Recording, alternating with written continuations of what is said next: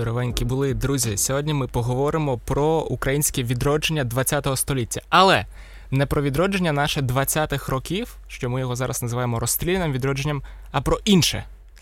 На зв'язку освітарня мене звати Антон Бондаренко, і тут ми говоримо про українську мову, літературу і історію. Отже, друзі, сьогодні поговоримо про відродження 1905-1920 року, про ті 15 років, що передували розстріляному відродженню, більш відомому 20-х років. Власне, з цим останнім є багато, багато питань. По-перше, це якими межами ми його окреслюємо, коли воно починається, коли воно закінчується. Ну, традиційно ми говоримо про десятиліття або десятиріччя. Е, приблизно з 23 по 33 рік. Ну, 33 тому що в 33-му році е, вчиняє самогубство хвильовий, вчиняє самогубство скрипник. Перший був відомим письменником і мислителем, другий наркомом освіти. Тоді ж починаються активні репресії, але. Власне, репресії почалися до 33-го року.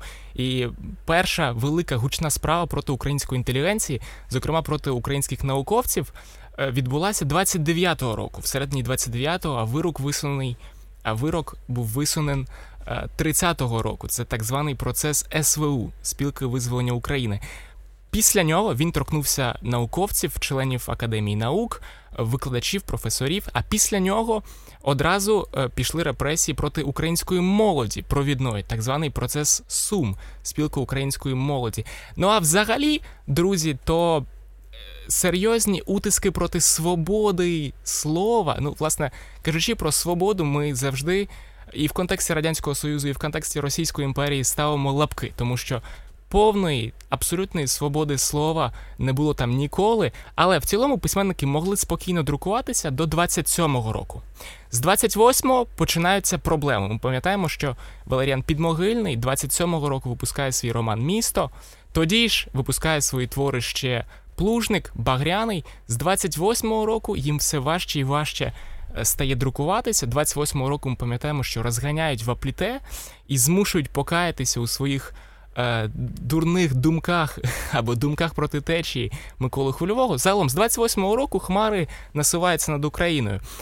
Коли ж е, щодо початку говоримо, то власне становлять початок розстрільного відродження 23-й рік, тому що це початок НЕПу і українізації, але по-справжньому українізація вступила в силу лише 24-25 року. Отож, бачите, власне говорячи. Початково про 10 років відродження ми насправді ось зараз пришкандибали до якихось п'ятьох е, років, до до п'ятьох літ, насправді, більш-менш вільного існування. Це перше питання. Друге питання це власне склад діячів е, тої епохи. Ми зазвичай говоримо про хвильового, про куліша, про вапліте, про багряного. Так, ці люди е, мали, ну, були абсолютно українсько свідомі і говорили вільні речі, мали в думках е, українську націю окрему від російської нації. Але окрім цієї когорти, відносно невеликої письменників діячів, мислителів, науковців. Ми маємо дуже багато рупорів більшовицької системи, дуже багато е, таких собі славит, прославителів нової пролетарської культури, пролетарської літератури і так далі. Зрештою, потерпали або зазнали репресії як одні, так і інші, але все одно цей період, навіть ці 10 років. Дуже різношерстні і дуже строкаті навіть у своєму складі. Не було якоїсь однієї такої лінії, типу ми за незалежну Україну або ми за вільну е, літературу. Була маленька когорта письменників, які відстоювали е, культурну незалежність України, але було дуже багато людей, які критикували цих, які загалом то повністю підпорядковувались партії. І насправді, що далі ми йдемо до 30-х років, то більше, е, то менше ось ця культур групка незалежників, і то більше загальний тлум людей, які які суголосять більшовицькій владі. І все це, друзі, спричинилось до того, що низка наших е, і письменників, і мислителів, які пережили 30-ті роки, і на початку 40-х, на початку е, Другої світової війни емігрували, тобто наша е, культурна діаспора, власне, думаючи про українське відродження початку ХХ століття, розбилася на дві групи. Одна група вірила в те, що українське відродження це 20-ті роки, і воно саме пов'язано з діяльністю хвильового, куліша, вапліте, Марс, Ланка, неокласики, Зеров і так далі. А інша казала, що та ні, насправді українське відродження, власне, це 15 років, що передували 20-м рокам. А 20-ті роки це по суті початок кінця, це початок знищення української культури. І спершу воно було дуже помірне, завуальоване, навіть під е, титлом, під е, заголовком Українізація. Насправді все це було фейком, аби дізна, аби аби побачити, хто насправді наші вороги, в сенсі вороги більшовицької влади, ну а потім їх зрештою почали винищувати. І от одним з представників е, такої другої течії, які відстоювали українську українське відродження, український ренесанс саме з 905 року по 20 рік, був е, Григорій Ващенко. Григорій Ващенко, друзі, це відомий український педагог. Е, він дещо й написав, але 53-го року, 1953 року, він написав невеличку брошурку, вже будучи е, на еміграції, десь в Німеччині, яка називається Український Ренесанс ХХ століття. І ось там, ось що він пише: цитата: можна сказати, що саме з 1905 року починається український ренесанс, який потім потужно розгорнувся після лютневої революції. Він далі надає е, кілька аргументів, які стосуються всього життя України. Він каже, що із 905 року це час першої е, російської революції, яка, звісно, торкнулася і Україну. З 905 року, отже, розвивається сільське господарство. З 905 року розвивається промисловість. Е, загалом то загальний рівень, загальне становище селян і українців покращується, а далі він вже торкається безпосередньо культурної складової, яка нас цікавить найбільше тут. Отже, восени 1905 року затверджено так звані временні правила печаті, що по суті дозволяють українську мову або дозволяють вживати українську мову.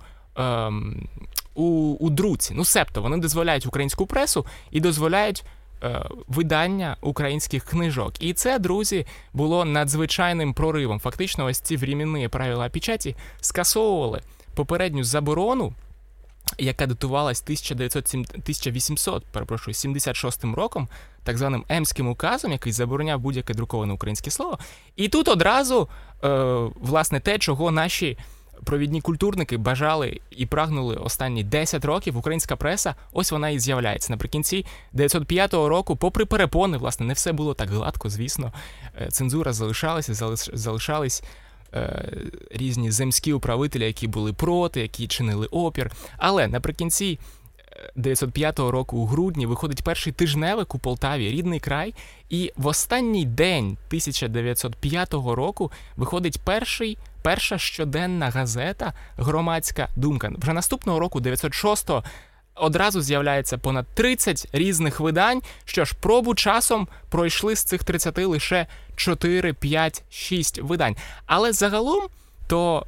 Поява української преси була надзвичайно важлива і мала купу або низку е, неабияких наслідків. Ну, по-перше, друзі, українська, власне, українець, український селянин починав бачити українське друковане слово кожен день. З пресою щодня були газети, щодня були часописи, і українець потихеньку починав звикати читати українською мовою, тому що до того, особливо по селах, трохи менше в містах, але українська мова чулась, звісно, але вона не читалась. Книжок було надзвичайно мало. А ті книжки, які в ряди годи попадали або потрапляли селянам, або просто містянам у руки, переважно були писані е, різним правописом, і це, власне, другий наслідок. Е, раніше, все, що фактично до там 905-го та й навіть до 917 року друкувалося росі... українською мовою, друкувалося російським правописом. Власне, були спроби якось цей правопис підігнати, припасувати до української мови. Була так звана кулішівка, де вже літера І передавалась нам сучасною літерою І з крапочкою, так де літера И передавалась не. Е, дивним російським знаком, а а власне нашою літерою І, але була все одно низка питань. По-перше, це чи писати м'який знак, чи не писати, чи писати твердий знак в кінці слів, так, чи не писати. І загалом було багато не, невнормованості. І з 905 року, коли щодня вже пишеться українською мовою, ця власне правопис потихеньку починає е, унормовуватися. Також, друзі українським літераторам стало набагато простіше писати. Е, власне, до 905 року, аби написати книгу, їм треба було або звертатися до Галичини, або до Буковини, або ще далі кудись е, в Європу. Ну, це могла бути Швейцарія, коли там був Драгоманов, це могла бути Прага.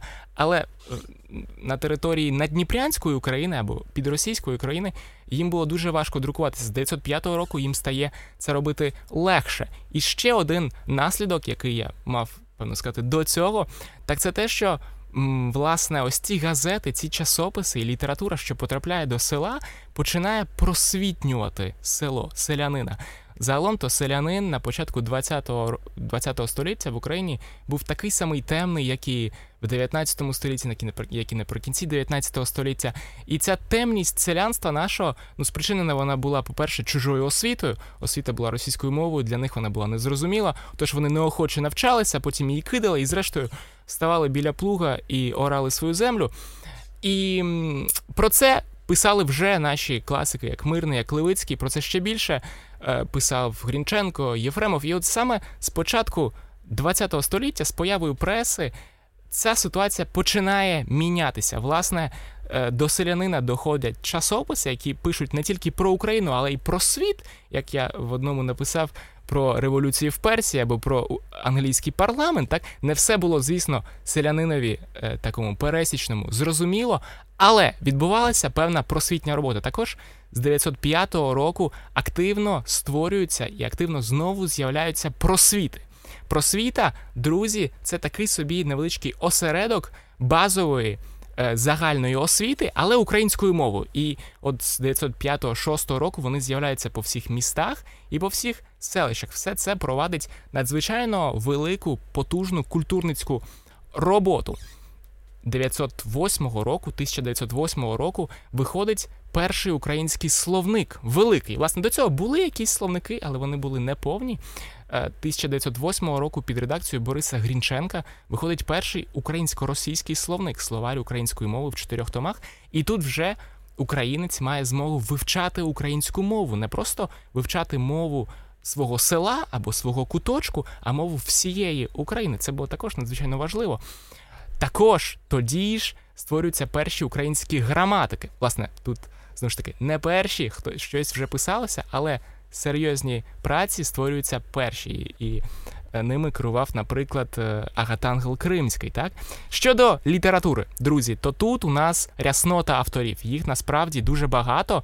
Е, в нас є ще старі автори, є вже нові автори, але загалом, то якщо дуже грубо і дуже загально казати про ось ці 15 років від 1905 по суті, по 20-й, то маємо в нашому письменстві дві тенденції. Це знову ж таки дуже грубо і дуже узагальнено, але маємо письменників-модерністів. Так? Ну, це, наприклад, Володимир Винниченко, тоді молодий. Так, це Олесь е, Олександр Кандиба, поет молодий. Це Вороний, трохи старший, але все одно е, перший модерніст. Це пізній Коцюбинський пізній, після 906 року. Так, це Кобилянська, це такі менш відомі імена. Нам, власне, я їх вперше чую. Петро Карманський, Михайло Яцьків, Спиридон Черкасенко. І всі вони, власне, е, ну кожен був індивідуальністю, і так узагальнювати всі, узагальнювати всіх і підводити під один копил е, не не личить, не гоже, але всі вони відходили від е, теорії утилітарності літератури, да? від того, що література має чомусь слугувати. Ні, вони ось цю тезу заперечували. Вони відмовлялися від побутовізму літератури, себто ми пишемо лише про село і лише про селянина. Ні, ми пишемо про все. І їх вже починало більше цікавити. Е, душевні наші наші душевні порухи, наші поривання, наша сфера підсвідомості і так далі. Друга, друзі, течія це неонародники або новонародники. Так, це по суті ті люди, що продовжували традицію, ну нашу класичну традицію, зачинаючи від. Та чи не від Квітки, чи не від Котляревського, та потім Шевченко, потім Марко Вовчок, потім Леся ем, ні, Іван Нечуй Левицький, потім Панас Мирний. І от зараз це, наприклад, Борис Грінченко, наприклад, Людмила Старицька Черняхівська, та це дочка е, Михайла Старицького, поета і драматурга. Це також Олена Пчілка, це також менш відомі імена, на жаль, але які е, гідні того, щоб їх вивчати. Людмила Яновська, Микола Чернявський, Степан Васильченко. І вони. Отже, продовжували нашу стару традицію, звісно, прилаштовуючи її до сучасних реалій, але все ж таки провідним для них було підняття загальнокультурного рівня. Вони готували, по суті, вони готували е, маси до е, літератури складнішої і за своїми темами, і за своєю формою. І ось так, тут зачитаю цитату. Отже, про їхню про їхню діяльність пізнє народництво виступало проміжною ланкою між старою та новою літературними школами, завдяки чому мало змогу готувати широкого читача до сприйняття європейського мистецтва. Також, власне, вони вже не мали ілюзій щодо е, простого народу, щодо простих селян. Вони вже його. Е, власне, вони не просто його любили, а вони вже помічали і вади, помічали і хиби, помічали і його темність. І та, і не було упередження також стосовно класів. Знаєте, як у нас у квітки, якщо це пан, то це щось негативне, якщо це простий бідний селянин, то це щось позитивне. Від цього, звісно, вони відкидались. Також, друзі, не можемо не зазначити, що в цей же час у нас продовжують продовжує творити Іван Франко, і в цей же час творить Леся Українка. Це два великі класики. В цей же час творить. Ем, Коцюбинський, я вже сказав, і Стефаник, звісно, так, Василь Стефаник, Богдан Лепкий. Ну, власне, багато дуже, насправді, багато дуже класичних імен, які дуже багато написали, дуже багато за собою залишили. І наприкінці вже цієї доби, тобто починаючи десь з 15-16 року, з'являються також перші зірочки, які повністю розцвітуть е, у 20-х роках. Це і Тичина Павло, так, молодий поет, це і е, Максим Рильський, також молодий поет, який тоді вже е, обидва вони починають друкуватися. Також, друзі, не можемо не згадати про нашого історика Михайло Грушевський. Власне, батько нашої, ну як, не батько, до нього були, звісно, і Антонович і Максимович, але історії по-українськи він то батько, так? І з 906 року він повертається до Києва. Раніше він був у Львові, саме через те, що власне в Києві. Або в підросійській Україні йому було важко творити, але з шостого року він повертається до Києва, і сюди він, друзі, перетягає е, наукове товариство. Він відкриває Київ, київську філію, так, е, наукового товариства. Це по суті, це по суті е, праматір е, або прототип української академії наук, яка постане, яка е, буде відкрита 11 років по тому. І також він е, переносить видавництво е, літера... або видання літературно-наукового вісника, де друкуються е, тепер вже паралельно у Львові і в Києві. Е, різні статті, різні розвідки на літературні, на філологічні та історичні теми. Що ж, е, друзі, все це продовжується, і 17-го року настає революція. І одразу, власне, вона звичайно торкається України. В Україні створюється Центральна Рада на чолі з Грушевським, і одразу постає питання освіти, і постає питання переведення освіти на українську мову. 17-го року відбувається два всеукраїнських вчительських з'їздів, і на них. Е, приймається, схвалюється рішення перевести усю початкову освіту на українську мову. Тоді ж, друзі, за 13 місяців правління Української центральної ради було засновано 53 українські гімназії, переважно по селах, оскільки в селах найбільше бракувало навчальних закладів. За гетьманату, за уряду Скоропадського. Політика такої українізації продовжується. Так, відкривається ще 100 гімназій. Відкривається також два університети. Університет в Києві, власне, на основі університету Святого Володимира але він повністю вже переходить на українську мову. І відкривається новий український університет у Кам'янці-Подільському. І його ректором стає молодий професор Іван Огієнко. В подальшому, друзі, це великий наш вчений, великий філолог, це великий теолог, перекладач Біблії е, і нового, і старого заповіту. Це також. Е, митрополит Української автокефальної церкви, звісно, діаспорної.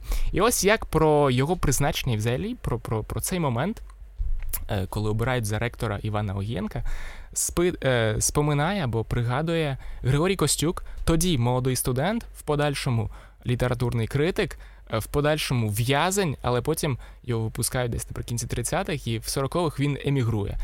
Отож, цитата: коли ж стало питання про ректора першого державного українського університету в Кам'янці на Поділлі, то вибір упав тільки на молодого професора Івана Огієнка. Кам'янецький державний український університет за його керівництвом став справжнім першим великим розсадником української науки. Тоді ж, друзі, і це дуже важлива подія, що її зробив для української культури е, Скоропадський, гетьман Скоропадський. Навесні, ні, не навесні, восени 18-го року, десь так у жовтні чи в листопаді, засновується Українська академія наук. Тоді вона називалася ВУАН, Всеукраїнська академія наук. І так, вона фактично заснована у дуже скрутні часи, тому що вже за два роки, друзі, та також восени 20-го року більшовицькі війська повністю окуповують Е, під російську Україну. І, власне, перше, до чого вони е, прибігають, та, або перше, що вони застосовують, це політика реакції щодо української. Мови, культури щодо взагалі української культури. Тобто, знову ж таки, ми повертаємося назад, скасовуються українське навчання або навчання українською мовою, репресуються або зазнають репресій е, колишні очільники і центральні колишні діячі Центральної ради, колишні викладачі, колишні активісти Українського культурного фронту, і вся ця політика е, реакції триває десь два роки. І коли е, лише десь 22-23 року, із завершенням воєнного комунізму, е, комуністи розуміють, що вони не можуть іти ось так проти 40-мільйонного народу, і що їм потрібно міняти свою політику, і тоді вони вже вдаються до українізації до якогось примирення. Але, друзі, ось такий це випуск. Власне, ми побачили, як які насичені, по суті, були 15 років, що передували е, розстріляному відродженню і відродженню, і по суті, які уможливили його. Тому що якби не була проведена робота е, з з усвідомленням нації, та? тому що, власне, за ці 15 років і часописи, і література е, допомагає або як сказати, освідомлює пересічного українця. Вона дає йому зрозуміти, що ти не просто мужик, ти не просто селянин, а ти українець, ти належиш до цієї нації, ти маєш ось таку культуру, ти маєш ось таке минуле. Це робили історичні праці. І загалом це було надзвичайно важливо для подальших е, українських е, визвольних боїв.